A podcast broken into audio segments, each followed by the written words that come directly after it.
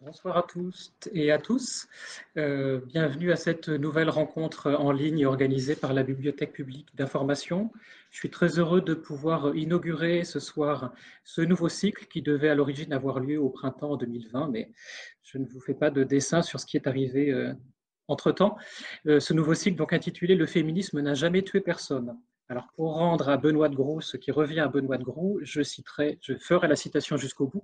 Donc, c'est le féminisme n'a jamais tué personne, mais le machisme tue tous les jours. Il faut vraiment rétablir la citation intégralement. Je voudrais commencer par remercier les partenaires qui nous accompagnent pour l'ensemble de ce cycle, partenaires qui sont le magazine Cosette et la newsletter Les Glorieuses, auxquelles vous pouvez vous abonner bien sûr en ligne. Euh, le but de ce cycle, c'était de faire le point, euh, trois ans après la vague MeToo et euh, Balance ton port, sur l'actualité des luttes féministes et de leur mode d'action et modalités de prise de parole. et donc, je suis très heureux et je remercie chaleureusement Elsa Dorlin, qui est la conseillère scientifique de ce cycle.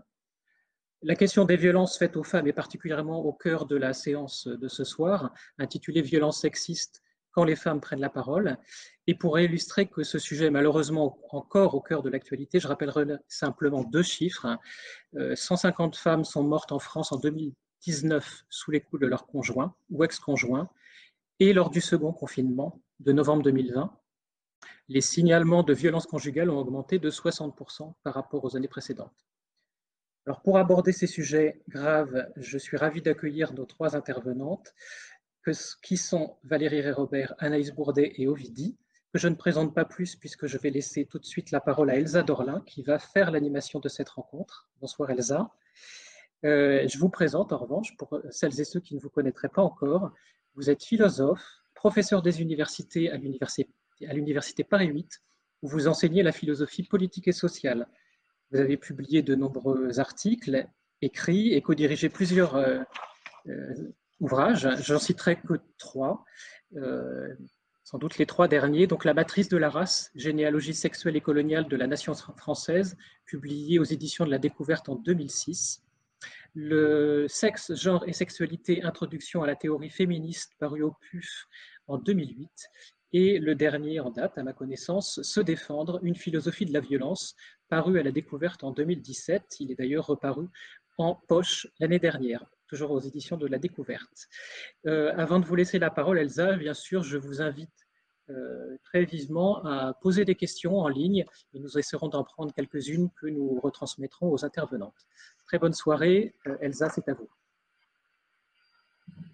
Oui, bonsoir. Merci beaucoup Sébastien et merci à, la BPI d'accueillir et d'organiser ce site, ce cycle. Voilà, merci.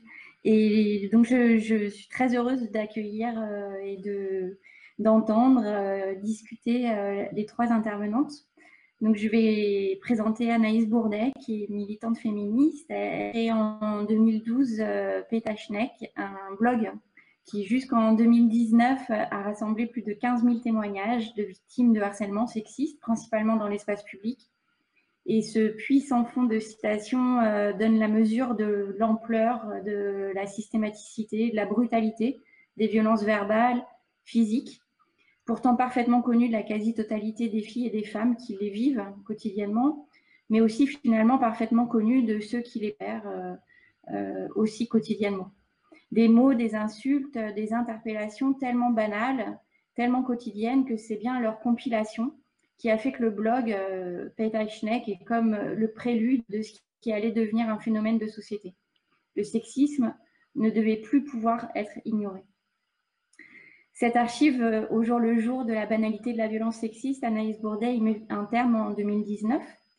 Et dans le contexte des effets euh, et de Balance ton port, du mouvement MeToo et bientôt de la prise de parole d'Adèle Haenel à l'automne 2019, c'est à la fois un passage de relais, mais c'est aussi comme le symptôme euh, d'un certain épuisement.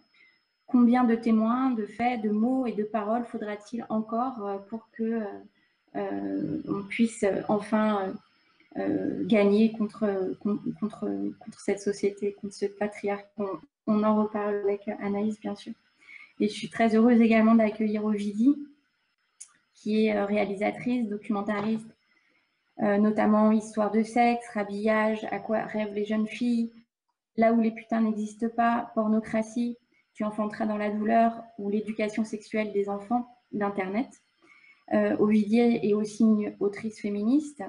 Avec la complicité euh, de la dessinatrice Digli, elle a notamment publié dernièrement euh, Libre en octobre 2017, où elle aborde les représentations sexistes, les multiples injonctions faites aux femmes entre patriarcat et société de consommation, mais aussi les injonctions qui consistent à dicter aux femmes la bonne manière de s'émanciper, la bonne façon de se libérer. Les critiques de cette instrumentalisation de la libération des femmes, il faut aussi entendre finalement une critique de leur mise à disposition actuelle et avec le sourire au profit euh, du seul plaisir euh, hétéronormé. Euh, Ovidia a récemment publié Baiser après MeToo, lettre à nos amants foireux chez Marabule, de nouveau avec la dessinatrice Digli. Et donc, c'est sur le post MeToo euh, que Ovidier aussi euh, pourra euh, notamment largement intervenir sur la question comment on va faire après pour continuer à aimer, à draguer, à baiser, dit-elle, après cette publicisation, cette politisation sans précédent de la parole des femmes dans plus de 82 pays. Comment demeurer, ou plutôt pourquoi continuer dans l'hétérosexualité, dans l'hétéropatriarcat, quand ça s'apparente finalement à une histoire euh, d'abus, de contraintes, d'injonctions, de discipline ou d'expériences euh, euh, multiples de la violence. Enfin, je, suis heureuse que, Valérie Ré-Robert, que Valérie Ré-Robert soit là. C'est une, animatrice mythique du blog féministe Crêpe Georgette qui est créée, je crois, en 2008, il me semble. je ne veux pas dire de bêtises. Et Valérie euh, Ré-Robert a publié en 2019, euh, sous son nom, un livre euh, important, Une culture du viol à la française, du troussage de domestiques à la liberté d'importuner. En 2020, Le sexisme, une affaire d'homme, paru dans l'excellente maison d'édition Libertalia. Ces deux livres constituent une mine d'informations, de chiffres, de données, de repères historiques et euh, une arme de décryptage culturel du continuum des violences sexistes. Il compile des enquêtes, il compile aussi toute une bibliothèque féministe euh, qui, depuis des années, en fait, contribue à, penser et à politiser euh, le viol et les violences, mais aussi la mémoire des mobilisations contre le viol et les violences faites aux femmes. Dans, dans, notamment la culture du viol, euh, Valérie Réaubert analyse tout le dispositif qui déréalise, euh, légitime ou laisse impuni, euh, minimise ou, délégitime la parole des femmes, légitime finalement le viol et bafoue les victimes leur fait porter la faute, celle d'avoir été violée, d'avoir aguiché, de ne pas s'être défendue. La culture du viol renvoie ainsi à toute une économie des violences patriarcales, meurtrières, crasses ou larvées, dont la réponse n'est pas euh, euh, un énième arsenal de lois répressives ou punitives, mais euh, plus fondamentalement un renversement global des rapports sociaux de sexe. Donc merci à, vous trois d'être présentes ce soir. Alors ma première question va être plutôt une question un peu pour poser des cadres et redonner un peu les billes tout au long de ce débat. Et Valérie, voilà, je, m'adresse à toi peut-être euh, pour euh, te demander si tu veux bien revenir sur euh, l'ensemble des termes que j'ai aussi cités un peu dans le préambule, termes qui permettent de saisir ou de désigner ce continuum des violences, leur, leur, dimension systématique, leur gravité. Et on parle alternativement de violences faites aux femmes ou de violences sexistes, euh, il y a eu aussi une politisation de, la notion de harcèlement, évidemment, mais on entend également les termes de abus sexuel. Récemment, euh, avec euh, le livre de Camille Kouchner, est, venu ou revenu dans le débat la question du contexte incestueux. Et plus fondamentalement,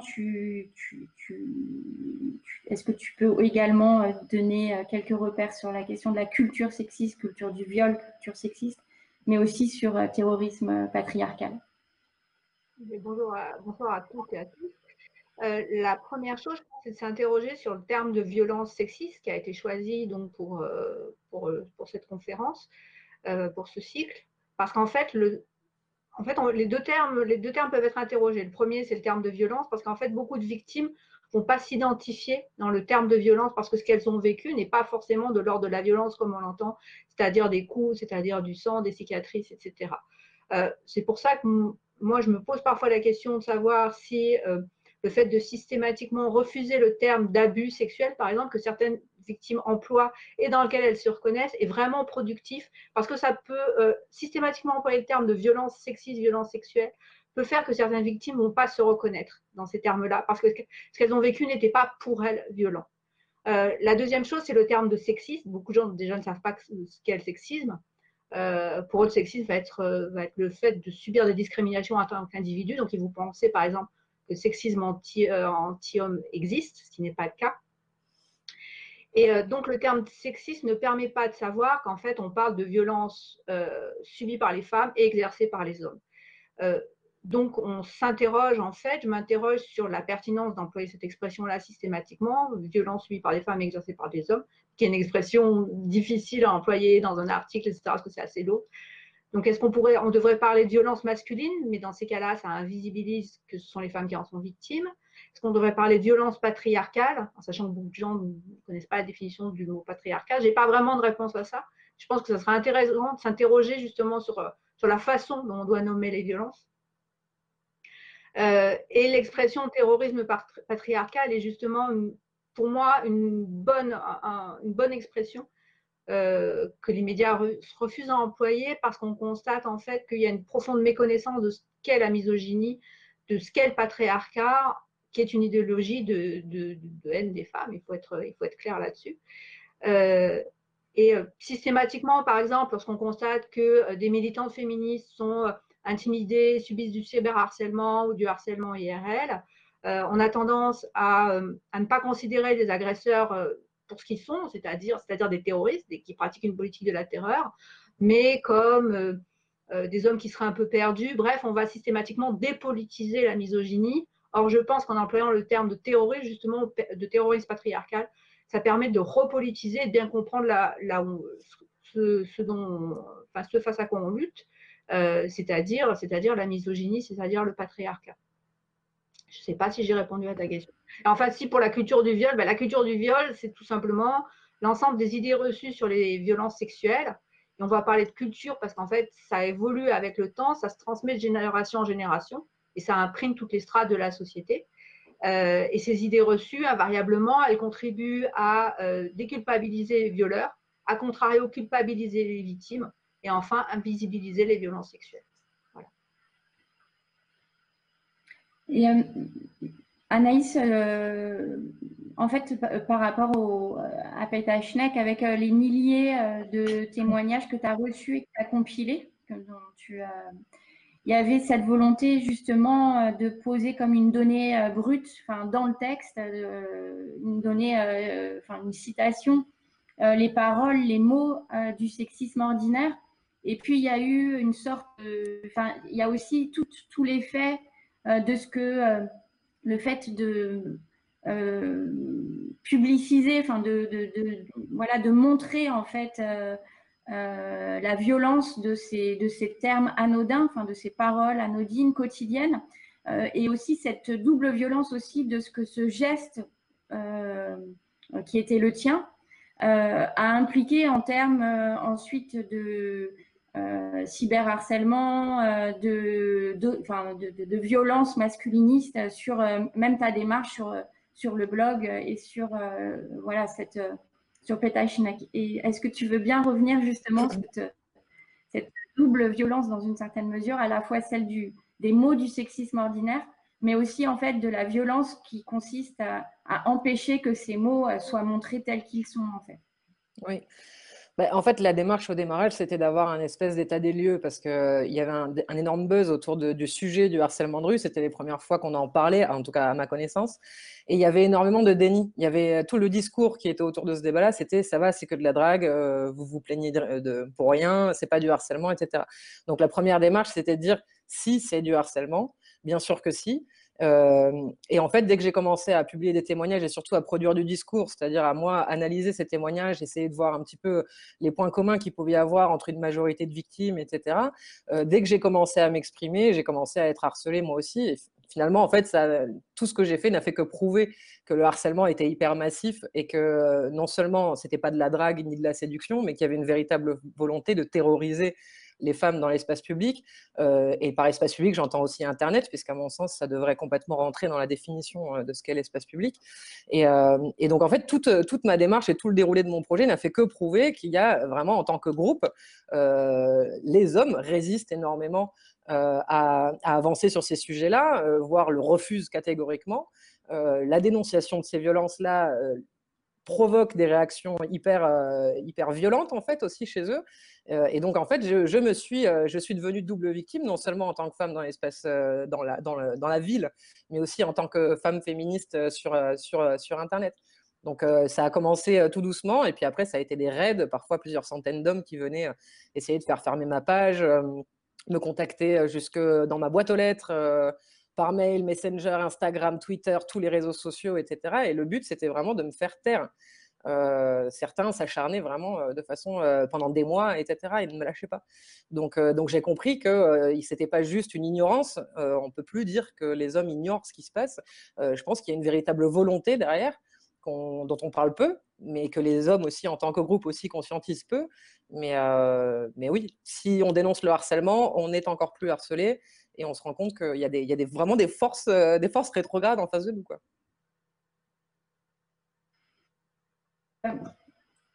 Du coup, euh, en fait, c'est genre, bah, voilà, Ovidie, je pense que sur la question de, de cette euh, euh, enfin de, la dimension licite de la violence et du fait qu'elle soit complètement aussi qu'une de ces des moyens pour lesquels euh, elle se, enfin elle, fonctionne comme une chape de plomb en tout cas ou qu'elle maintient, qu'elle discipline.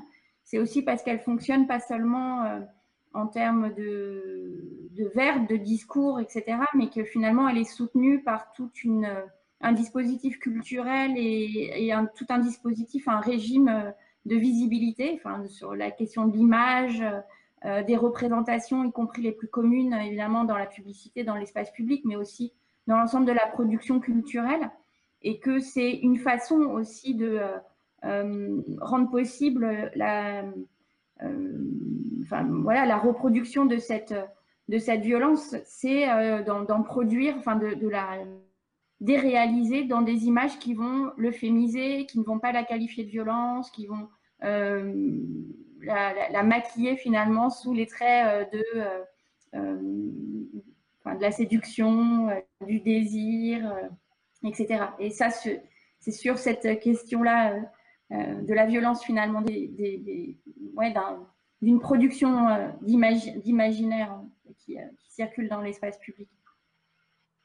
Ben, Effectivement, cette violence euh, sexiste, elle est entretenue par euh, l'ensemble des images qui nous entourent, par l'ensemble de notre environnement culturel, par, euh, par la pub dans l'arrêt de bus, par la série, par, enfin, voilà, par l'ensemble de notre environnement culturel.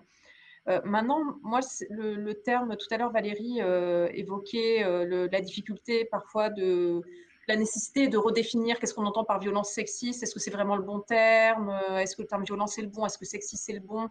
moi, je, je j'emploie pas, par exemple, ou, ou je crois pas, je crois pas l'avoir fait, j'emploie pas le terme violence des images, ou euh, je me dis il faut faire attention à, au terme qu'on emploie. Par exemple, par rapport à, la pornographie, j'ai déjà entendu, euh, j'ai déjà lu, euh, euh, la pornographie, c'est du viol symbolique. on le dit beaucoup, par exemple, à propos de, l'hyperaccessibilité de, des images pornographiques par les mineurs, qui est par ailleurs un truc sur lequel je bosse et voilà, et je suis contre et c'est pas le problème. Mais j'ai déjà lu à, de nombreuses reprises, oui, c'est du viol symbolique, le, voir ces images-là. Je me dis, il faut faire attention quand même aux termes qu'on emploie parce que, parce que déjà, ça peut être casse-gueule, pas les termes qui sont, euh, qui sont euh, adéquats. Moi, je préfère parler plutôt de euh, d'enclos symbolique, un peu comme bah, le terme de Bourdieu. Quoi. Je, préfère parler d'enclos symbolique. Ces images, elles entretiennent, elles, créent, elles forment une sorte d'enclos symbolique dans lesquels les femmes se retrouvent enfermées, ce, flot d'injonctions à caractère sexuel il est finalement, il, nourrit une forme d'oppression, mais je ne suis pas sûre que le terme violence sexiste, violence sexiste soit adapté pour désigner justement ces images-là qui en fait entretiennent ces violences, participent de l'ensemble d'une culture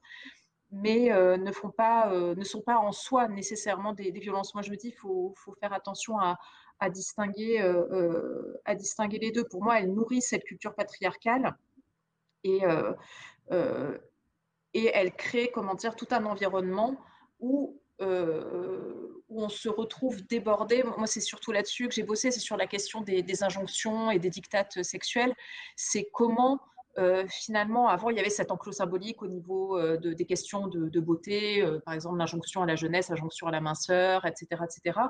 Mais ça, c'est, on, constate que tout ce flot d'injonctions, en fait, est arrivé jusque dans la chambre à coucher. C'était déjà le cas avant, mais ça l'est de plus en plus finalement, puisque ces injonctions sont de plus en plus claires, de plus en plus clairement formulées, en tout cas.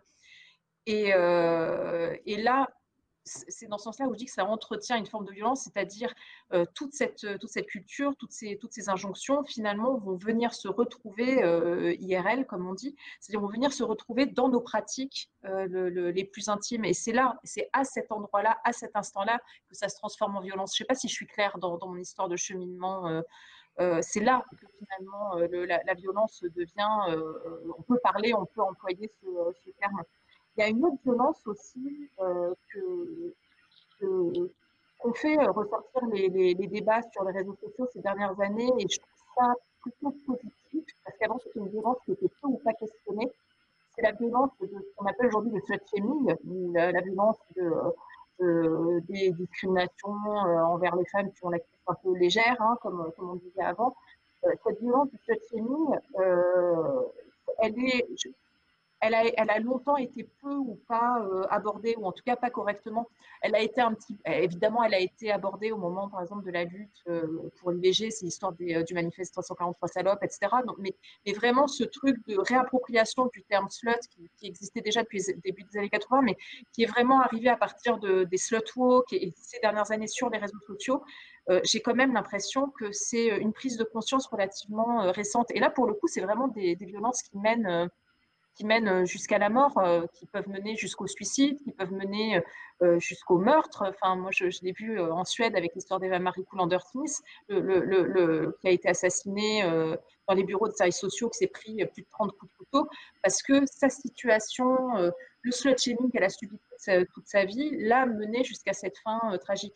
Donc en fait, le slut-shaming, ça, pousse vraiment jusqu'à la mort et c'est une des violences, euh, il me semble, une des violences sexistes, là pour le coup, une des violences patriarcales, pour reprendre le terme euh, correct. Moi, je, suis plutôt partisane de violence patriarcale comme, comme terme, mais c'est vraiment une des violences patriarcales qui, qui, mène, qui mène réellement jusqu'à jusqu'à la mort. Et c'est quelque part, par exemple, c'est dommage que, que, ce soit, ça devrait presque, alors le terme féminicide serait pas adéquat pour parler euh, euh, de, de, ces, de ces morts-là, mais quelque part, il faudrait presque les comptabiliser aussi, toutes ces situations où, euh, où des femmes en viennent à perdre la vie parce qu'on les a harcelées, menacées, bah, tout simplement la liberté qu'elles ont pu d'ailleurs, ou réel, enfin, ce qu'elles ont fait, ce qui est réel ou supposé d'ailleurs, parce que c'est pas toujours réel, de, ce qu'elles ont fait avec leur cul. Il me semble qu'il y a cette, cette violence-là, elle, est, euh, elle commence à être questionnée, mais elle, elle ne l'est pas encore suffisamment euh, à, mes yeux. Et pourtant, il y en a des morts. même... Bien sûr. Et en même, et en même temps, enfin, ce que je J'évoquais aussi, c'est euh, dans les lettres euh, à nos amants foireux, mais qu'on retrouve aussi dans enfin, cette, problématique qu'on retrouve dans euh, le livre de Valérie, Une culture du viol à la française. C'est vraiment cette, toute cette culture cinématographique de production d'images qui est et qui, au fond, ne cesse de montrer euh, des viols dont on, mais que, qui sont montrés sous couvert de séduction, sous couvert d'amour, euh, y compris euh, de, de, de, scènes, par exemple, dans un couple, où tout est, toute la dimension de la violence, en fait, n'apparaît pas parce qu'elle est teintée dans une, dans une forme tout à fait édulcorée de séduction.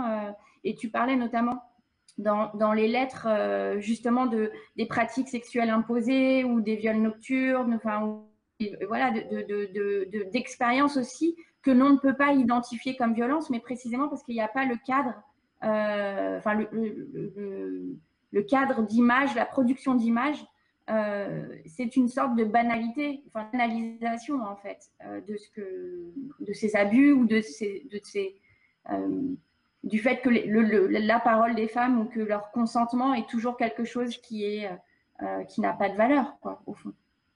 Bah, après, c'est tout le, c'est l'éternel problème de la conjugalité et de ce que, de ce qui est autorisé à partir du moment où c'est dans le cadre dit euh, conjugal, euh, qu'on soit marié ou pas. Mais euh, c'est, l'idée que de toute façon, une femme doit tout faire pour maintenir son couple.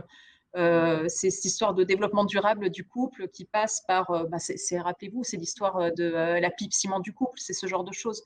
Donc il y a cette idée que ben, les femmes doivent tout faire pour garder leur homme et doivent tout faire pour, euh, pour, euh, pour assurer cette cohésion euh, au sein du couple. Et pour ça, et eh ben, il faut qu'elle soit suffisamment sexuellement intéressante pour qu'il n'aille pas ailleurs. Donc, il y a, mais c'est la vieille histoire de de, la conjugalité et de tout ce qui s'y passe. En fait, c'est tout ce qu'on considère normal parce que ça se passe dans le cadre, dans le cadre du couple alors aujourd'hui le couple il est, euh, il est plus, euh, c'est plus euh, monsieur et madame mariés quoi. Mais, mais il n'empêche que le, problème reste, entier puisqu'on considère. c'est l'histoire c'est l'histoire d'Anouna qui fait son sondage sur Twitter pour savoir si, d'après vous, être pénétré pendant son sommeil viol ou pas viol bah, Un peu viol quand même. Enfin voilà, il y, a des choses qui sont toujours pas claires pour énormément de gens parce qu'à partir du moment où ça se passe dans le cadre de la conjugalité, c'est pas reconnu comme tel. Il y a cette espèce de de, no man's land, là où euh, c'est pas encore clair euh, pour, euh, pour tout le monde que le code de la route, il s'applique partout, y compris à cet endroit-là. Quoi.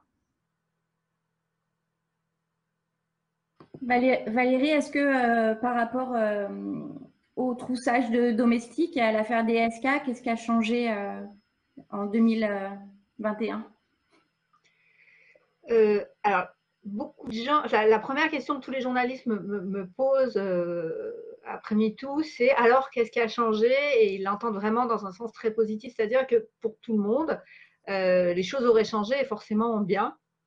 Bon, je ne suis pas connue pour mon optimisme forcené non plus, hein, je vais tout de suite le, dire.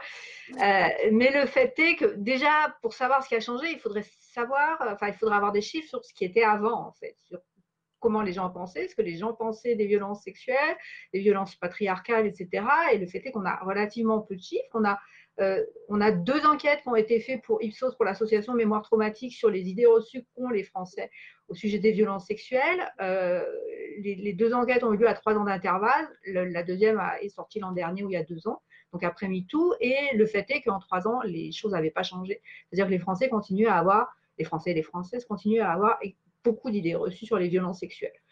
Euh, comme le fait qu'une euh, femme qui a déjà couché avec, euh, avec un homme ou qui a déjà entamé une relation avec un homme, s'il la viole, elle l'a un peu cherché, que les hommes ont des plus gros besoins sexuels, etc., ce genre de choses. Donc déjà, on part de là, la première chose. moi, donc dans la vie, pour me situer un peu, je suis modératrice de contenu sur Internet depuis, depuis 2000. Euh, et donc, je lis ce que, ce que les gens écrivent sur Internet. Alors, je ne dis pas que c'est représentatif des Français, mais au moins, c'est représentatif d'eux. Et j'ai pu constater que dans les années, dans les années 2000, euh, il y avait vraiment, euh, même il y a encore dix ans, puisque tu me parlais de l'affaire DSK, il y avait vraiment une négation de, ce que, de ce que vivaient les victimes de violences sexuelles. C'est-à-dire que quand l'affaire DSK est sortie, quand l'affaire Polanski est ressortie, euh, on disait que les victimes mentaient, on disait qu'ils avaient été pris dans des complots, on disait que c'était des salopes, des femmes de petite vertu, etc. etc. Euh, et je vous parlais tout à l'heure de culture du viol en disant que la, culture du viol évolue en permanence. Ben, force est de constater qu'en disant la culture du viol a, beaucoup évolué. Et là, c'est un discours qu'on attend évidemment encore, mais qui paradoxalement a, a évolué. Et maintenant, lorsque Camille Kouchner parle pour son frère, lorsque d'autres parlent, le discours qu'on va entendre le plus souvent, ça va être Ok, elle ment pas, ok, ça s'est sans aucun doute passé, mais et alors, est-ce que c'est si grave? Et c'est quelque chose qui a été très présent lorsque Darmanin a été élu au gouvernement, et, c'est en ça que je trouve intéressant, parce que la plupart des internautes que, que, je modérais ne remettaient absolument pas en cause les, les, les, actes dont il est accusé, mais disaient que, un, c'était pas grave, et que deux, s'ils avaient été à sa place, ils auraient sans doute fait pareil. Et ça, c'est assez euh, révélateur d'une évolution de la culture du viol, donc sans aucun doute d'une évolution des pratiques qu'on doit avoir en face. comment on s'adapte à ce discours-là, en fait? Parce que si on nous dit, euh, oui, ok, c'est un viol, mais alors, c'est pas grave. Euh, parce que c'est vraiment un discours qui a été, présent, par exemple, pour, les, viols commis par Duhamel. C'est, ok, mais c'était il y a 20 ans, il n'y a pas mort d'homme, ça, ressort toujours, il n'y a pas mort d'homme, et ok, next, passons à autre chose. Et ça, c'est vraiment, vraiment une évolution. Et c'est en ça que les idées reçues sur les violences sexuelles évoluent vraiment tout le temps. Et donc, nos discours en face doivent s'adapter aussi. Si, je peux me permettre, il y a eu euh, aussi une, évolution sur la question des, violences obstétricales et des violences gynécologiques. On a vu aussi comment il y a eu une progression euh, ces cinq dernières années, quand, même ces six dernières années, quand, il, y a eu une sorte de proto-MeToo, hein, en fin de compte, avec cette histoire de, violences gynécologiques et obstétricales sur les réseaux sociaux. Il y a eu euh, tous ces témoignages massifs comme ça qui ont commencé dès 2014-2015. Et pour tout le monde, alors je ne sais pas, je ne me rends pas compte au niveau des commentaires, parce que j'ai évidemment pas la même vision que, toi Valérie, mais, par rapport à ce qu'on pouvait lire euh, dans, la presse et par rapport aux réactions du, personnel soignant, euh, il y a eu vraiment un déni total. Au début, c'était des affabulatrices, euh, ou alors elles étaient trop sottes pour comprendre ce qu'elles avaient, ce qu'elles avaient vécu. Il fallait qu'on leur explique, mais que sinon on leur expliquait que finalement ce qu'elles avaient vécu, ce n'était pas des violences, bah, tout de suite ça irait beaucoup mieux dans leur tête. Il y a eu vraiment une grosse euh, euh, évolution euh, aussi dans, dans, l'approche de, des violences qui sont des, bah, des violences sexistes, hein, les violences gynécologiques et, obstétricales. Et, et ça, on, on, sent quand même que l'histoire du consentement c'est quelque chose qui a fait vraiment avancer le Schmidblick. En tout cas, pour euh, ces histoires de, de gynécologique, c'est que toute la réflexion sociétale massive qu'il y a eu autour du consentement au moment de, MeToo, ça a eu un impact jusque-là, jusque dans le rapport euh, euh, soignant-soigné, quoi. Et enfin voilà, c'était juste pour dire, on voit effectivement une, évolution des discours, même, même à ce niveau-là. Et toi, Anaïs, tu plutôt sur le compte, justement, euh, enfin, c'est en, partie ce que tu expliquais euh, au moment où tu, tu arrêtes euh, Schneck, c'est de dire en fait rien n'a changé, enfin, rien, ne, rien ne change. Est-ce que c'était le constat qui était. Le constat en termes de, de, du coup de, de nombre d'événements de harcèlement, d'épisodes de harcèlement dans l'espace public, parce qu'effectivement, il y a une évolution des mentalités et d'abord de la part des personnes qui subissent ces comportements-là. Euh, beaucoup, beaucoup de femmes, grâce justement aux témoignages, etc., se sont rendues compte qu'elles n'étaient pas toutes seules, qu'elles étaient euh, légitimes à être en colère et que ce qu'elles vivaient n'était vraiment pas normal. Euh, il y a aussi évidemment plein d'hommes qui ont évolué là-dessus, mais j'ai aussi, moi, remarqué une espèce de radicalisation de la part de certains hommes. Il y a, quelques mois, j'ai fait une une sortie sur Paytachnek alors que j'avais, euh, je l'avais fermé en parlant de viol, en nommant, en disant si tu fais ça, c'est un viol, si tu fais ça, etc. Et j'ai vu un nombre mais incalculable, et quand je vous dis incalculable, c'est que je pense que ça se compte en milliers euh, d'hommes qui en fait comptaient les points et euh, étaient très fiers de pouvoir se vanter d'avoir fait, je ne sais plus combien j'avais d'exemples, une douzaine, d'avoir 10 sur 12 par exemple, et d'avoir déjà fait 10 des, des, des, des, viols que je décrivais. Quoi. Donc, euh, je suis mitigée. Moi, évidemment, ça avance au niveau des mentalités, mais par contre, je recevais toujours autant de témoignages, euh, je recevais toujours autant de détresse, de colère, etc. Et du coup, j'ai pas du tout l'impression, j'ai l'impression que les mentalités évoluent, mais qu'en pratique, ça fait pas reculer euh, réellement ces violences-là. Même moi, quand je sors dans l'espace public, je me fais toujours emmerder, même voire plus depuis le confinement, puisque le confinement a aussi rendu l'espace public aux hommes. et donc, ça a au contraire fait reculer tout le, peu d'avancement qu'on a réussi à conquérir ont été complètement anéantis au moment du, premier confinement et depuis. Donc euh, moi, je suis pareil, je suis pas connu pour mon optimisme. Hein. Euh, plus j'en sais sur ces problématiques-là et, plus j'ai envie de me taper la tête contre les murs. Donc euh, j'ai l'impression que cet effet libération de la parole, il est formidable pour les victimes. parce que c'est vraiment une aide, ça permet à certaines victimes d'enfin de, parler, etc. mais qu'à l'échelle sociétale, par contre, ça permet à tous les gens, le pouvoir public, etc., de s'asseoir et de ne rien faire, en fait Parce que du coup, à force d'avoir ces prises de parole-là, on s'en sert dans les médias, on en parle, on se targue, on est très fier de dire que dans notre pays, ça bouge. Mais en réalité, tout ce, qui nous est proposé n'est pas satisfaisant. Et du coup, concrètement, il n'y a, rien qui, a rien qui change. Je parle dans les faits. Donc, les mentalités, c'est un premier step. Mais pour moi, il faut vraiment passer à l'étape suivante. Mais est-ce que tu n'as pas l'impression que ça contribue quand même à faire avancer les choses auprès d'une génération plus jeune qui, elle, ne va pas négocier avec tout ça? Enfin, je ne sais pas, moi, quand je vois euh, les, nanas euh, en, intervention ou même à propre fille, tu vois, quand je, quand je vais en lycée, je me dis, cette génération de filles-là, elles ont grandi, elles sont arrivées euh, dans, dans la vie, finalement, dans l'adolescence avec, euh, bah, avec Pétachnek et avec plein d'autres choses aussi, tu vois. Et je me dis, ça a contribué aussi à, les, à faire en sorte que cette génération-là ne négociera plus avec toutes ces conneries, quoi. En fait, moi, c'est ça quand même la sensation que j'ai, c'est ah, qu'elles n'ont pas envie de s'encombrer. oui, mais elles arrivent aussi avec la télé-réalité qui offre un modèle très sexiste, très hétéronormatif, très violent. pratiquement tous les soirs, la télé-réalité en, en, Télé-France sur, euh, sur Twitter, euh, avec en général du slut shaming, euh, de, de, l'homophobie, du harcèlement envers des, femmes. Donc, c'est mitigé. On mais que les choses changent, mais il reste encore dans les jeunes générations beaucoup de sexisme, beaucoup d'homophobie. quoi. Et surtout, je pense que cette génération, elle mérite mieux. C'est-à-dire que déjà, effectivement, moi, je constate qu'il y a énormément de jeunes qui sont beaucoup plus conscientisés que je ne l'étais à leur âge euh, et beaucoup plus exigeants, etc., beaucoup plus exigeantes euh, dans, dans, le cas des, femmes. Euh, mais elles méritent mieux. Parce que là, du coup, ça fait quand même des années qu'on en est à peu près au même niveau de discussion, en fait. Et, euh, du coup, il faut que ça avance plus vite. Et à mon sens, il est vraiment temps de passer à, l'étape suivante, parce qu'on peut regarder cette phase de libération de la parole, je déteste ce terme, euh, durer, euh, durer des siècles, en fait. Et, pendant ce temps-là, les, jeunes qui effectivement sont conscientisés, mais de la même manière que sur l'environnement, etc., nous disent, on n'en peut plus, il faut que ça avance.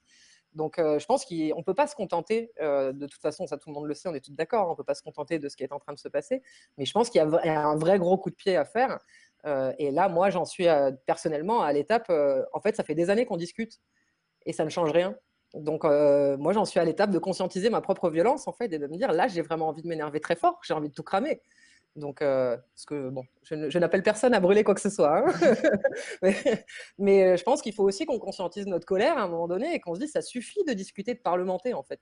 Il faut que ça, il faut que ça bouge plus vite quoi.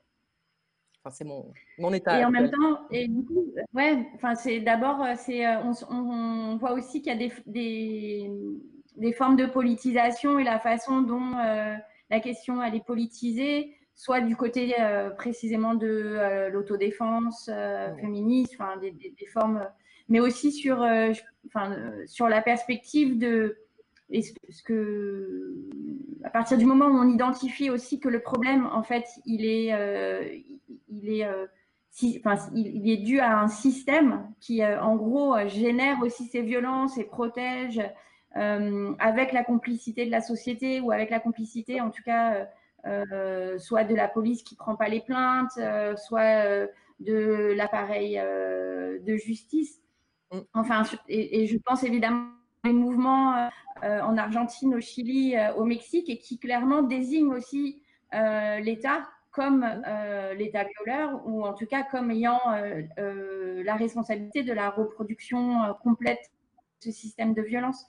Et, et, et, probablement que ce qui a changé, y compris donc euh, c'est la dénonciation aussi de l'instrumentalisation de toutes les politiques euh, de lutte ou de prévention des violences faites aux femmes à des fins euh, racistes ou à des fins nationalistes.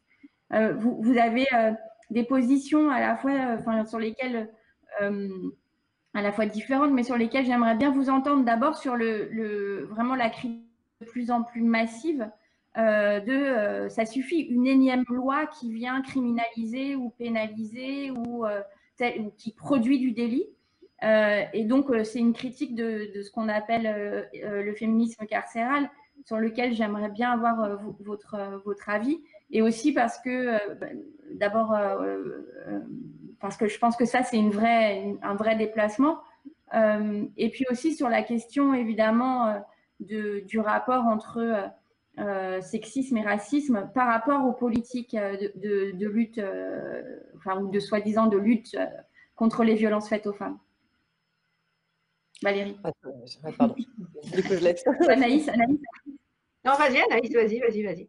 bah, ça a été un vaste sujet pour moi à appréhender, euh, justement, le lien entre les deux, puisqu'avec le harcèlement, en travaillant sur le harcèlement dans l'espace public, c'était évidemment euh, une dérive euh, très facile. Et donc, mon projet pouvait, a même pu, à certains endroits, servir des intérêts politiques d'extrême droite, etc. Donc, il a fallu très, très vite que je corrige le tir et que je trouve comment, comment en parler. effectivement, sur le sujet très précis du harcèlement, donc dans l'espace public, qui est le seul sur lequel on va dire j'ai vraiment veillé quoi. Euh, c'est systématique quand on voit tous les événements qui ont euh, qui ont euh, soulevé tout le monde, qui ont fait un, scandale national, etc. C'était la Chapelle, c'était Sevran, etc. C'est à chaque fois qu'on a pu dire que les harceleurs étaient soit musulmans, soit issus de l'immigration, sans papier, etc. Quand je parle de faits gravissimes de harcèlement, je ne sais plus comment on appelle ce quartier à Paris où tout le monde travaille là, la défense. la défense, merci. Euh, ça, n'émeut personne. Donc, euh, il, a fallu, il a fallu très vite le penser. Et effectivement, c'est un truc, euh, c'est pareil, ça fait partie des, des techniques qui sont utilisées pour que la plupart des hommes arrivent à continuer de s'en battre les couilles en toute tranquillité, c'est de systématiquement désigner l'autre en fait. À chaque fois qu'on parle de violence euh, qui concerne, dont, les, victimes sont des femmes, on va dire c'est le musulman, c'est le noir, c'est l'arabe, etc. C'est le prêtre, machin, mais on va jamais euh, se retourner vers euh, le, le, kidam, l'homme avec qui on vit, l'homme qui est derrière la fenêtre, etc.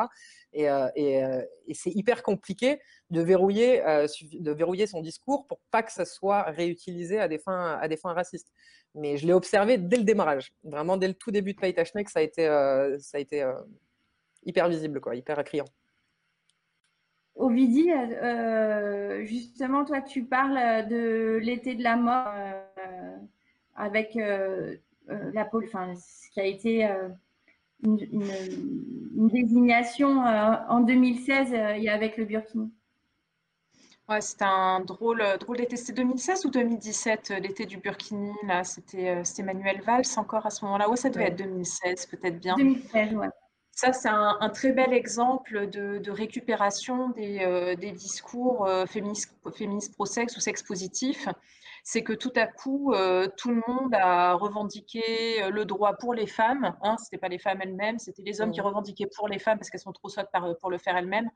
Euh, le, droit de, de, de, de, se, déshabiller sur une plage, quoi. En gros, voilà. C'était tout à coup, on a eu une vague qui réclamait le monokini et puis voilà. Mais moi, ce qui me, ce qui me chiffonne dans tout ça, c'est qu'en général, euh, les hommes ne s'intéressent euh, aux questions de libération euh, voilà, pour prendre libération des femmes, de toutes les femmes, on va dire. Les, hommes ne s'intéressent à ça qu'à partir du moment où ça vient servir leur agenda politique. Mais sinon, la plupart du temps, ils sont contre-foot, quoi. Parce que moi, je, l'ai vu en Suède, parce que je passe pas mal de temps dans, en Scandinavie en général, au Danemark et en Suède et un peu en Norvège aussi. Mais il y a eu, euh, il y a eu des périodes en Suède où il y avait des espèces de milices qui se créaient en fait.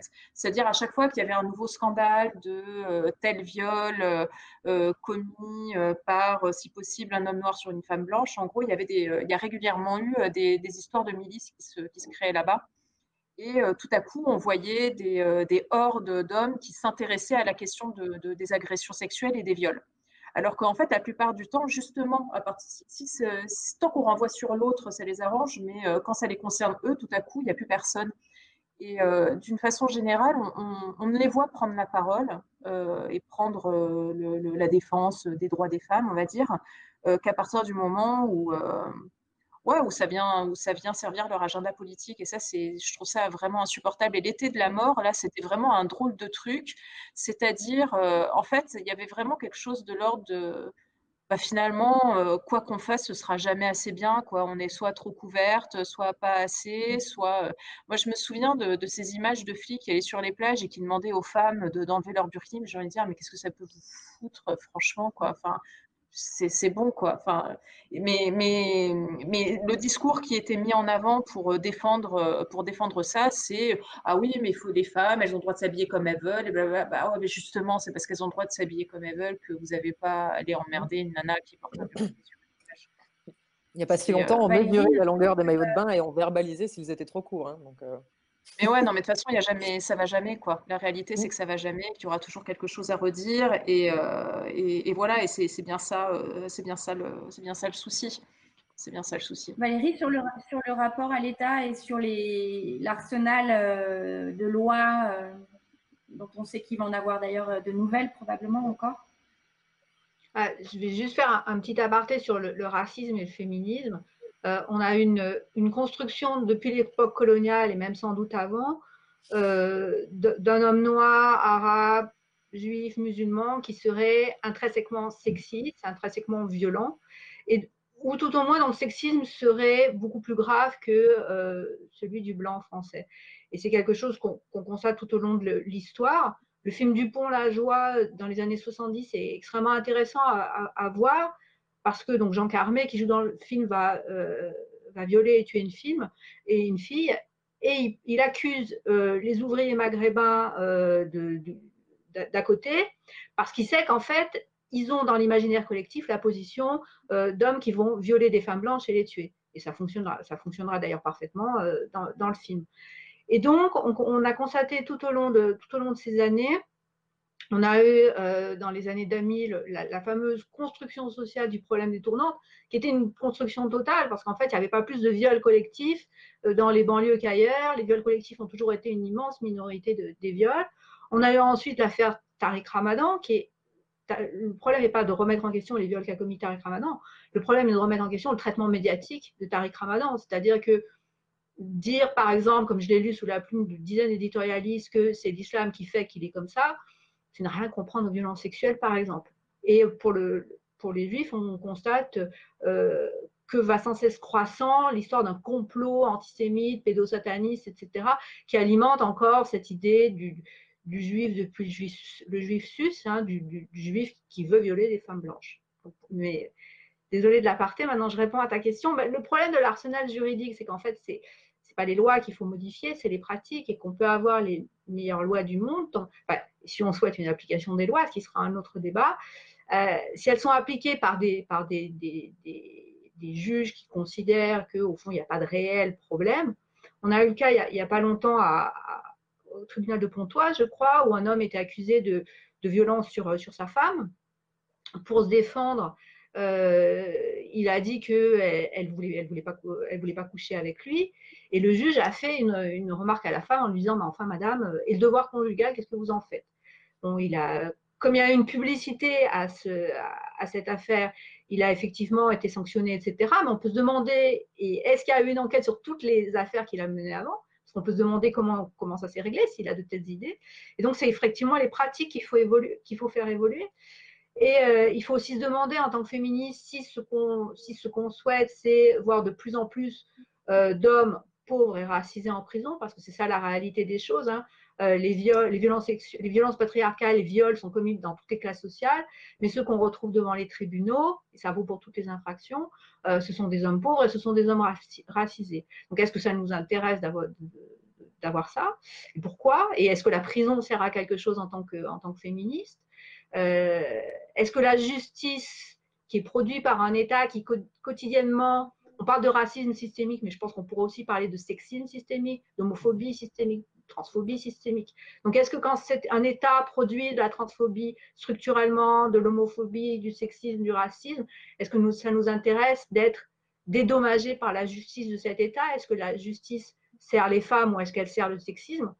Et moi, dans l'état actuel des choses, je ne pense pas que la justice sert les femmes. On peut considérer qu'on peut la faire évoluer pour qu'elle nous serve, mais je tends de plus en plus à penser qu'il faut chercher réparation ailleurs, euh, et sans aucun doute dans, l'éducation, par exemple. Et donc sur l'éducation, est-ce qu'il faut, éduquer euh, les hommes? Euh, est-ce qu'il faut laisser les hommes s'éduquer eux-mêmes? Parce que c'est quand même un peu, un peu la, quadruple journée de travail sinon. Euh, ou est-ce que, est-ce, que l'enjeu n'est pas aussi une éducation dans, dans enfin, elle, elle, aussi plus structurelle, quoi, c'est-à-dire produire d'autres normes d'une certaine manière. On ne sait pas qui répond. Bah, ça, fait une, tâche en plus hein, de ce devoir euh, de, d'éduquer euh, les, hommes et les garçons, mine de rien, ça fait quand même une tâche en plus. Je ne suis pas sûre que ça fonctionne euh, si bien que ça, puisqu'on sait très bien que la meilleure éducation, c'est l'éducation par les pairs, euh, PAIRS, et enfin que c'est je ne pas, je suis pas certaine que, ça fonctionne vraiment tant que ça. Moi, c'est un truc qu'on me demande hyper souvent dans ma pratique professionnelle, de, de, de réfléchir l'éducation des garçons. Euh, on m'a tendu déjà beaucoup de perches euh, pour, euh, par exemple, pour travailler en doc dessus. Ou après avoir fait aquarelle les jeunes filles, on m'a dit est-ce que tu voudrais pas faire aquarelle les garçons? Enfin voilà, il y, a toujours cette idée que, voilà, il faudrait, il faudrait éduquer les garçons à ces questions-là. encore une fois, je ne suis pas certaine que ça fonctionne si bien que ça. Je ne suis pas sûre que ce soit vraiment notre, notre rôle je, enfin, voilà, je, passe, euh, je passe le relais. Je ne sais pas si l'une d'entre vous euh, veut, intervenir là-dessus, mais euh, moi, de ce que je peux voir sur, sur le terrain, j'ai quand même j'ai l'impression que la qu'il y a une transmission qui se fait assez bien. Déjà, je suis pas sûre que les, la, plupart des là, j'ouvre une porte et, on peut en parler encore pendant, pendant trois heures. Mais déjà, je ne suis pas sûre que les séances d'éducation à la vie sexuelle et affective, telles qu'elles euh, existent à l'heure actuelle, je ne suis pas sûre qu'elles devraient continuer à être mixtes.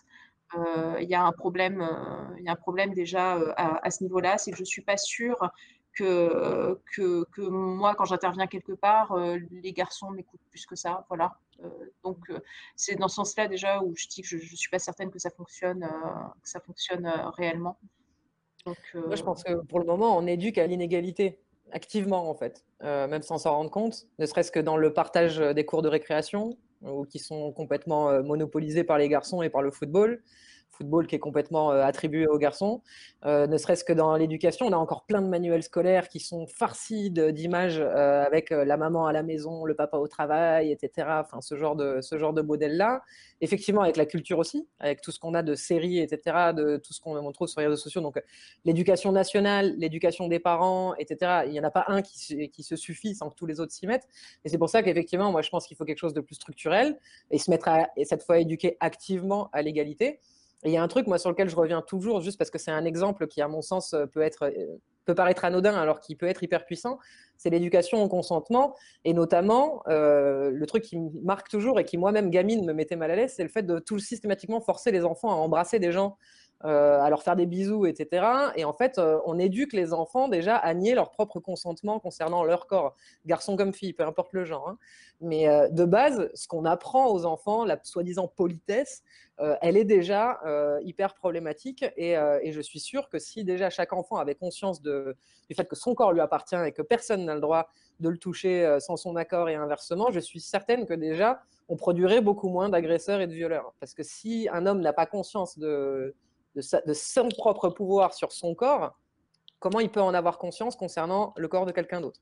Donc je pense que c'est des, choses qui peuvent paraître anodines et sur lesquelles on, se penche peu, mais en fait si on se met activement au moins à, planter des graines sur certains principes comme ça essentiels, moi je suis convaincu qu'à long terme, alors évidemment ça demande du très long terme, il hein, faut être patient, mais euh, je, suis, je, convaincue qu'on fera, en tout cas, reculer les violences à travers ce genre de ce genre d'éducation-là.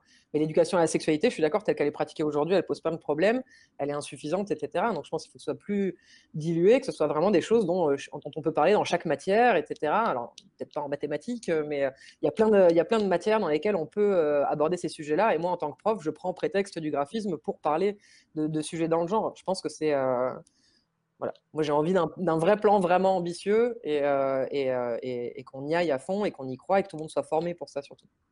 Oui, surtout que tout le monde soit formé, parce que c'est ça le, fond du problème, parce que ne serait-ce que déjà les séances d'éducation à la vie sexuelle et affective, elles sont pas toujours mises en place parce que parce qu'il y a énormément de chefs d'établissement euh, qui n'arrivent pas forcément toujours à entraîner avec eux toute leur équipe pédagogique. Il peut y avoir telle ou telle personne ou tel CPE qui va s'y opposer.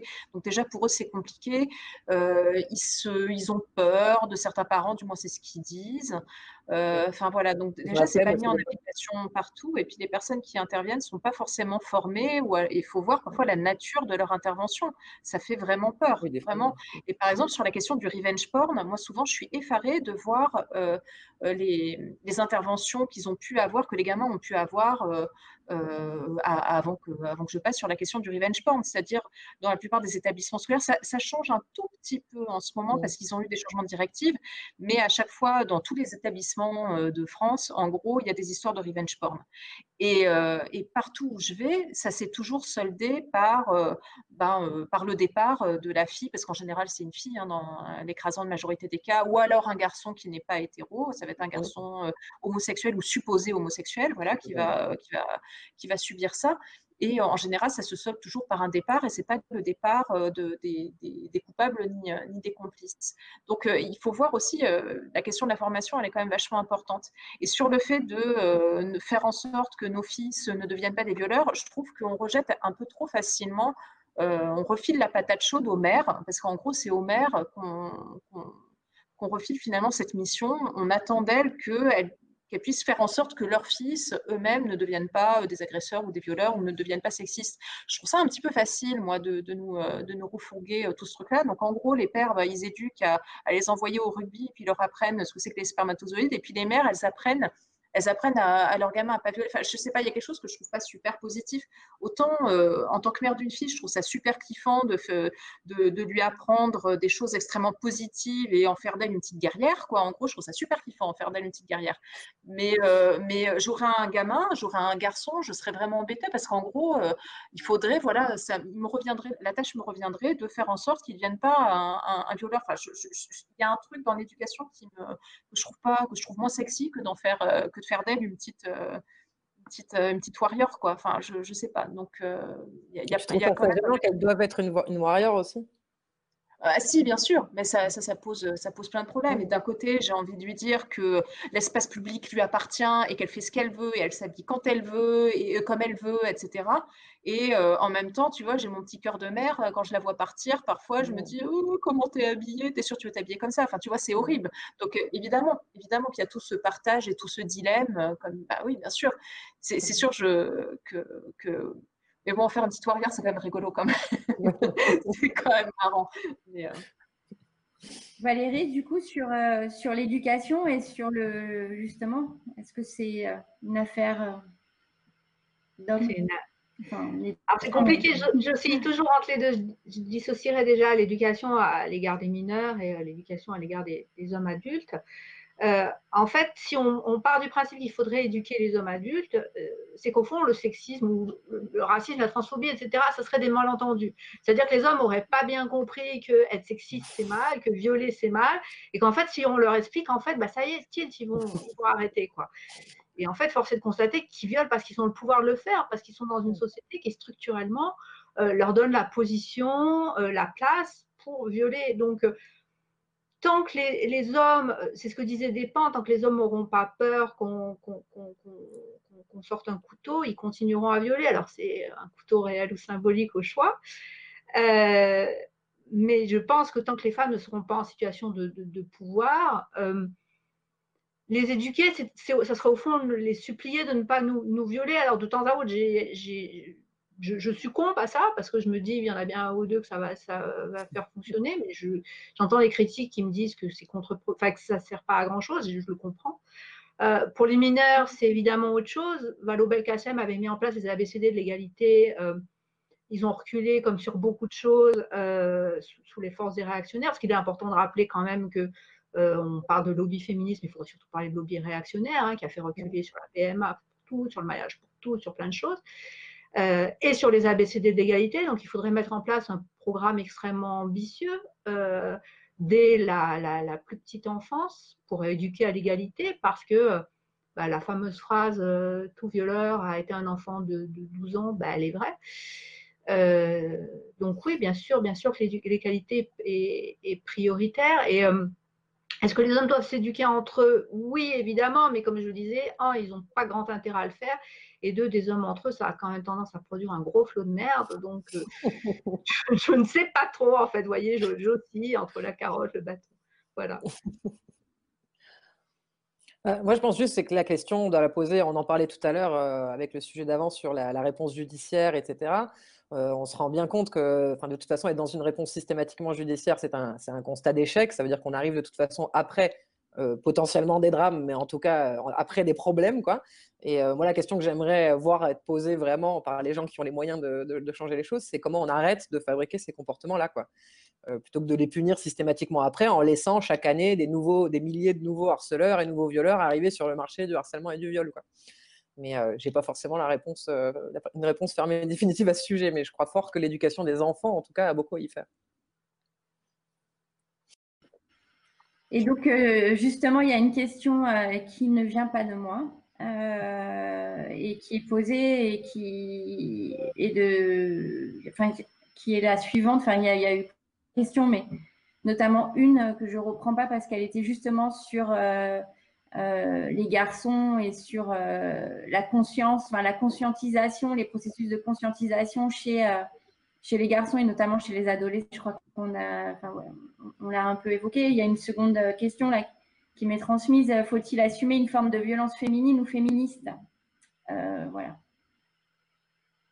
comme, comme une, Moi, je dis oui. Déjà, moi, je commence à m'énerver de plus en plus, en tout cas, dans le, harcèlement dans l'espace public. Je me suis vue devenir, devenir dangereuse parce que j'en peux plus, en fait, qu'on m'emmerde systématiquement.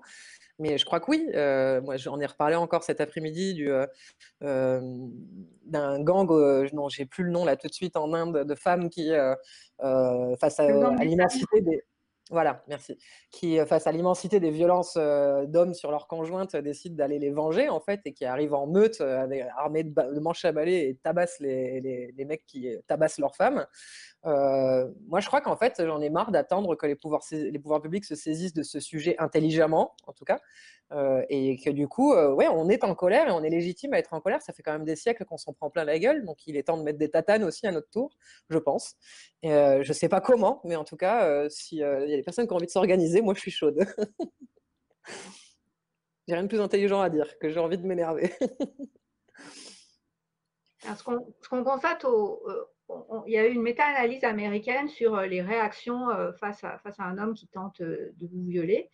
Et donc l'analyse a compilé plein d'autres analyses pour, voir les, conséquences. Et on sait en fait que si on ne réagit pas, qu'on reste inerte, par, choix ou parce qu'on on est en état de catatonie, par exemple, les, les, risques d'être violé sont extrêmement importants si on se débat, qu'on hurle, etc., les risques d'être violés diminuent, mais les risques d'être blessés très gravement, voire d'être tués, augmentent. Mmh.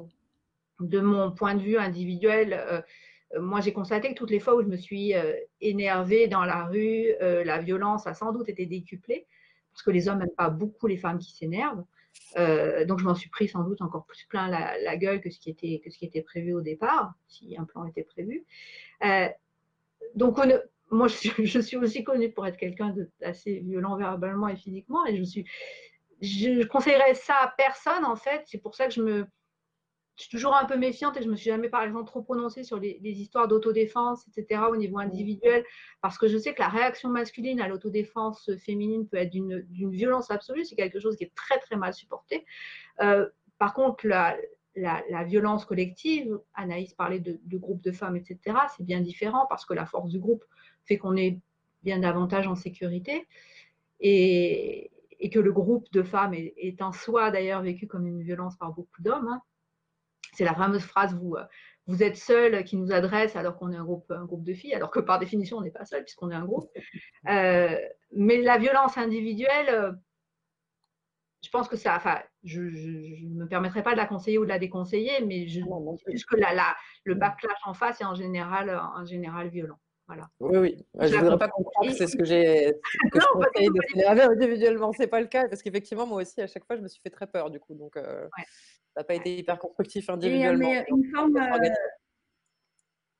une forme enfin, une forme d'autodéfense ou de, de soucis ou de soins de, de, soi et du nous, c'est aussi passe aussi par d'autres formes que un affrontement, euh, mm. je veux dire même une fuite pourrait être une forme d'autodéfense féministe mm. et, euh, une voilà c'est une tactique tout à fait vitale.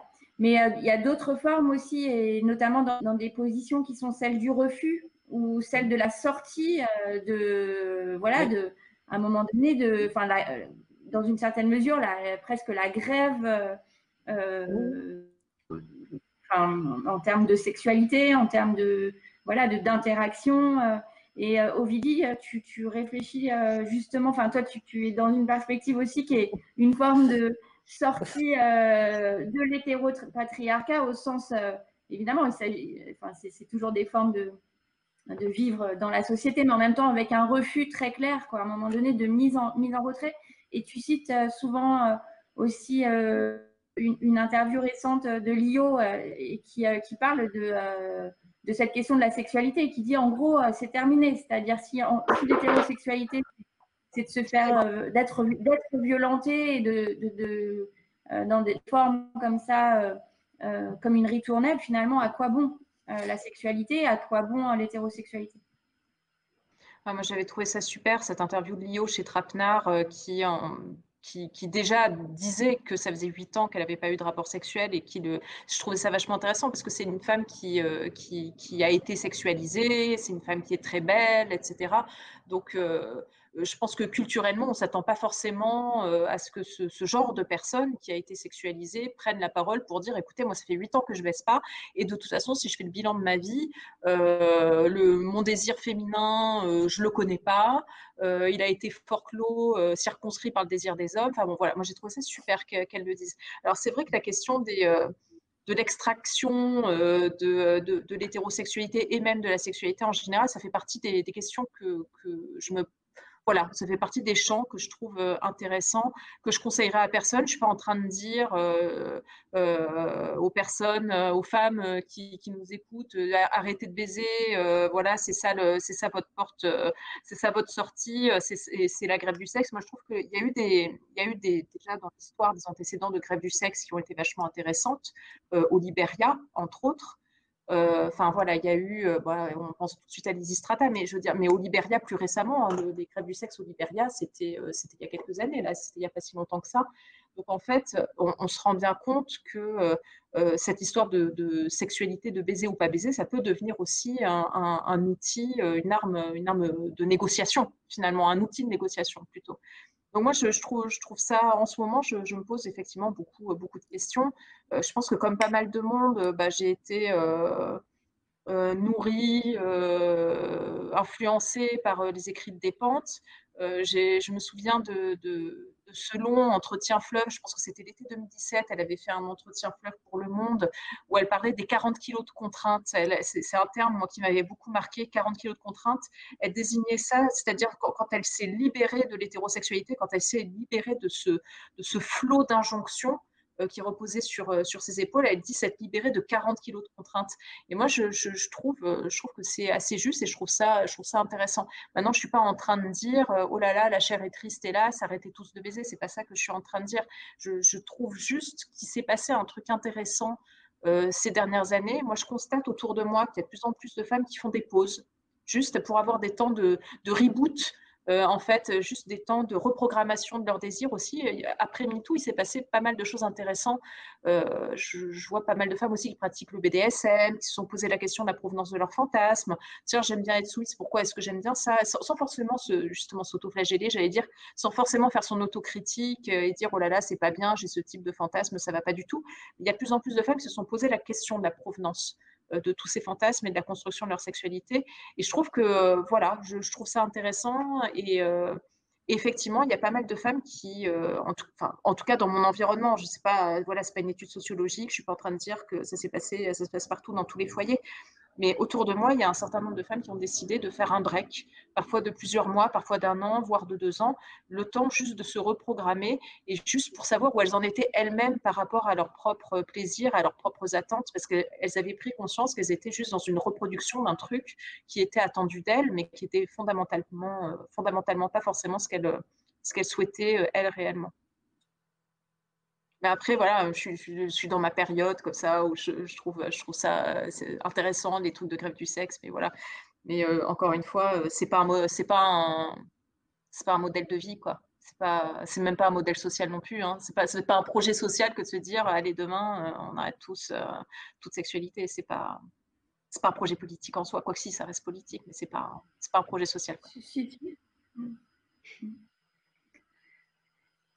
Euh, il y a encore euh, une euh, question donc, sur laquelle qui revient, enfin c'est marrant d'ailleurs que j'ai des questions surtout d'hommes et mmh qui reviennent encore sur les hommes. Donc sur la question du renoncement vraiment sur, sur les, cette éducation ou cette, cette question de la prévention en fait des violences et comment, comment le construire. Est-ce que il y a des exemples justement, enfin on, a dit l'éducation, enfin des éducations, meilleure éducation ou une véritable éducation digne de ce nom à l'égalité ou l'éducation sexuelle et, et euh, des émotions qui soient dignes de ce nom.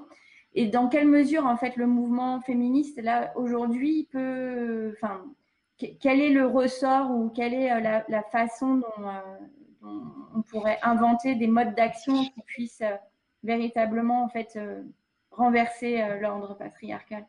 Au sens. Enfin, il y, a un certain clivage, dans une certaine mesure, aujourd'hui, dans le féminisme, avec des positions qui sont très antagoniques. Euh, soit une partie du mouvement féministe qui demande encore plus de lois, plus de répression, etc., et qui est dans, une, dans cette perspective, et une autre partie du féminisme qui est sur euh, plusieurs euh, options. Enfin, on a parlé soit des, modalités d'autodéfense qui sont, différentes, ou de prévention vraiment des violences faites aux femmes, qui peuvent être aussi d'ailleurs des, formes d'autodéfense. Mais c'est voilà, comment vous, vous envisagez euh, sur euh, l'agenda féministe de ces prochains mois, de ces prochaines années en tout cas, une action? Déjà, ce qui serait chouette, c'est qu'on retrouve un peu de, qu'on retrouve du kiff, quoi. Déjà, je crois que ça, ça nous ferait du bien de, de, penser, euh, de pas juste penser à se défendre, de pas juste penser la, déconstruction. C'est aussi un reproche que je me fais à moi-même en disant ça, mais ce qui, ce qui serait bien aussi, c'est de penser l'émancipation et, de se projeter euh, vers quelque chose de, de, l'ordre du kiff et du positif. Parce que, je, enfin, je sais pas vous, mais moi, je suis au bout du rouleau. Hein. Franchement, je suis au bout du rouleau et j'aimerais bien, j'aimerais, parce que je, me dis, mais on va, on va passer encore combien d'années à raconter nos viols euh, sur Twitter, en fait quoi? Quand je dis ça, c'est sans mépris aucun, euh, c'est pas du mmh. tout, euh, et c'est utile, et c'est plein de choses, mais, mais au bout d'un moment, c'est et c'est certainement utile encore pour celles qui, le font là en ce moment avec une tout inceste et tout ça. Donc, je suis pas en train de critiquer ça, mais j'ai juste qu'on combien d'années est-ce qu'on va encore le faire et, euh, qu'est-ce qu'on fait pour euh, pour euh, bah, pour pas sombrer avec tout ça? Parce qu'au bout d'un moment on va se noyer là-dedans c'est pas possible. C'est bah, je sais pas vous mais moi j'ai pas pu lire les, les mythos. J'en ai plus la force j'en ai plus la force de lire tous ces trucs là donc qu'est-ce que est-ce qu'on ne peut pas, alors évidemment qu'on est obligé de penser l'autodéfense, qu'on est obligé de penser tout ça, qu'on est obligé de, de, toute façon, on ne pense même plus, on vit avec toutes les stratégies d'évitement au quotidien, mais qu'est-ce qu'on fait pour, euh, qu'est-ce qu'on fait maintenant, quoi? C'est la question que j'ai envie de poser, c'est qu'on fait quoi là maintenant? On sait que c'est pas en réclamant plus de lois, on sait que c'est pas en les envoyant plus en tôle, on sait que c'est pas ça, c'est pas ça ce qu'on veut, c'est pas. Alors qu'est-ce qu'on fait en fait? C'est la question que je me pose. Mais moi aussi, je suis à bout. Je sais que c'est important euh, quand on dit des choses comme ça de savoir qu'on n'est pas seul. Donc, euh, je te le dis, moi aussi, je suis complètement à bout. Euh, j'en peux plus. Je sais plus quoi faire en fait. Donc, il faut aussi qu'on lance ces discussions, je pense, entre personnes qui travaillons sur ces sujets-là, etc. Et même entre personnes qui n'y travaillent pas, parce qu'il y a plein de suggestions à prendre de l'extérieur aussi. Mais il y a un cap à passer là. Je sens qu'on est arrivé sur un plateau en fait depuis un moment et moi, j'ai super envie d'escalader la montagne, mais je ne sais pas comment m'y prendre. je suis nul en escalade.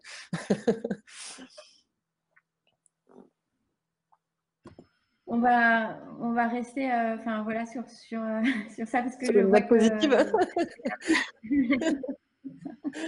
non, mais après, il y a plein de choses à faire aussi. Donc, c'est positif aussi parce que tout est, euh, tout est à faire. Quoi. Enfin, pas tout, mais plein de choses sont à faire.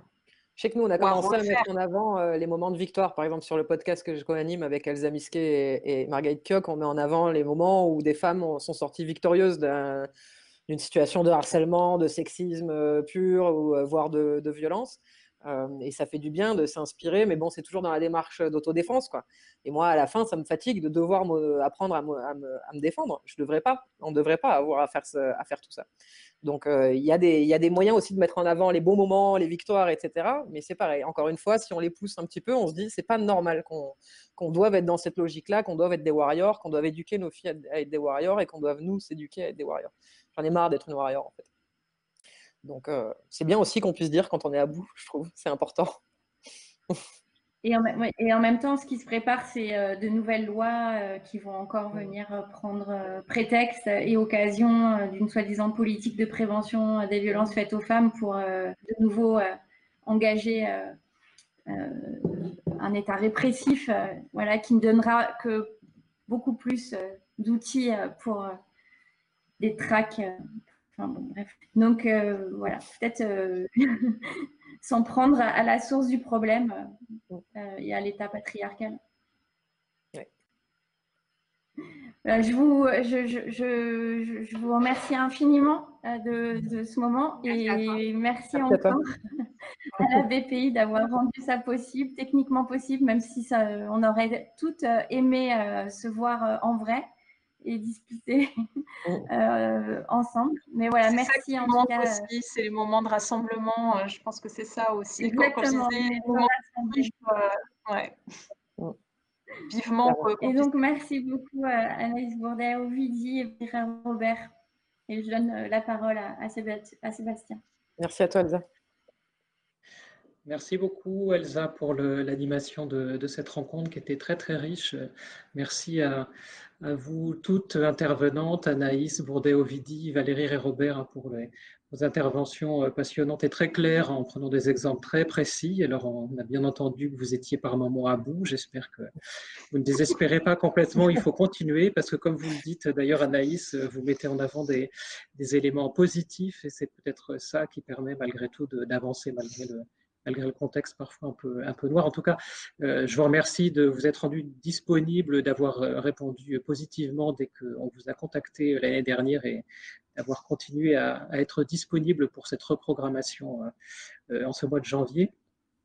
Euh, je bien sûr remercier aussi l'ensemble des collègues de la régie audiovisuelle et du service de la communication de la BPI qui ont permis que cette rencontre soit diffusée en direct dans les meilleures conditions possibles.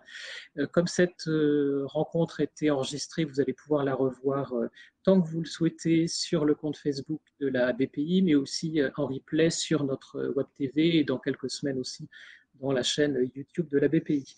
Je remercie également nos deux partenaires donc, qui nous accompagnent pour l'ensemble de ce cycle de rencontres, partenaires qui sont le magazine Cosette, magazine féminin et féministe Cosette, et la newsletter féministe Les Glorieuses.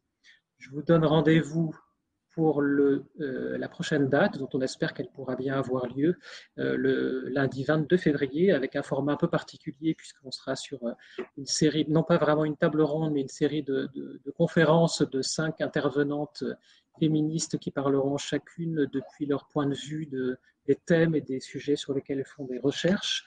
Et si ça vous intéresse de prolonger aussi cette rencontre et ce cycle, je vous invite à aller sur le site de la BPI, vous trouverez à disposition une bibliographie sélective d'ouvrages sur le féminisme, où vous retrouverez d'ailleurs euh, en bonne place les ouvrages de nos intervenantes de ce soir. Et dans le même temps, vous avez aussi euh, sur notre site Balise un dossier complet aussi sur les questions de féminisme. Merci à toutes, merci à tous. Très bonne soirée, à très bientôt. Au revoir. Bonne soirée.